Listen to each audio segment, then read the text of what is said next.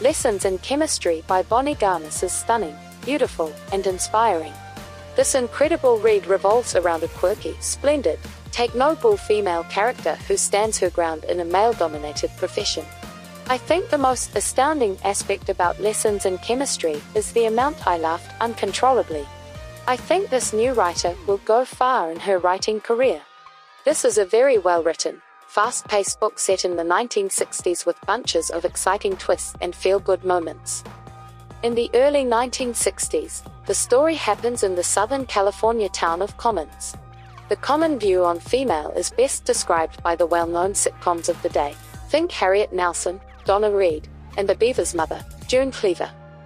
Elizabeth Zott is our primary character, and she is born ahead of her time. Her dream about becoming a research scientist unexpectedly closed when her mentor in her program sexually assaulted her and denied her entrance into the PhD program. Along with that, her workplace at the Hastings Research Institute isn't much better. She is downgraded from her position as a chemist to a lab tech by narrow minded boss and ultimately terminated.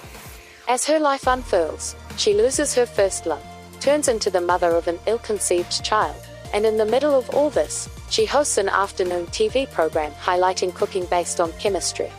The show not just trains females to cook from a totally different point of view, but in addition moves the crowd to think about bold, new opportunities for their lives.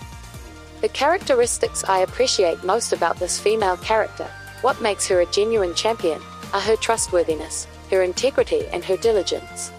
While her ability to stand up for her reality in the face of overwhelming social and cultural prejudice toward ladies overall and in science explicitly, her firm stance guarantees she won't ever fit in, a somewhat lonely and disappointing presence.